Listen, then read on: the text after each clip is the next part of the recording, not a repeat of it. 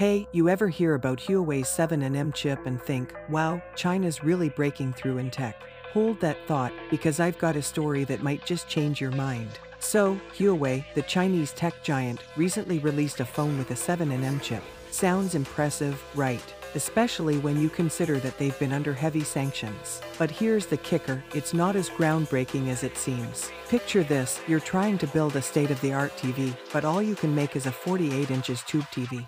That's Huawei right now. They've got this chip that's technically advanced, but it's like a smartphone from 2017. It's like showing up to a Formula One race with a go-kart.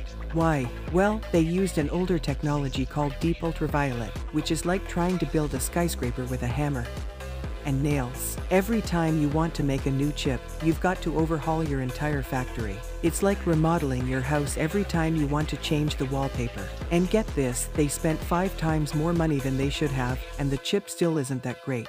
It's like buying a Ferrari and realizing it has the engine of a lawnmower. So, what's the moral of the story? Sometimes, what looks like a breakthrough is just smoke and mirrors. Huawei's 7nm chip is a testament to what you can do with a bottomless budget and zero business ethics. But when it comes to real innovation, they're still playing catch up. So next time you hear about a big breakthrough, remember this story and take it with a grain of salt. Because sometimes, the hype is just that, hype.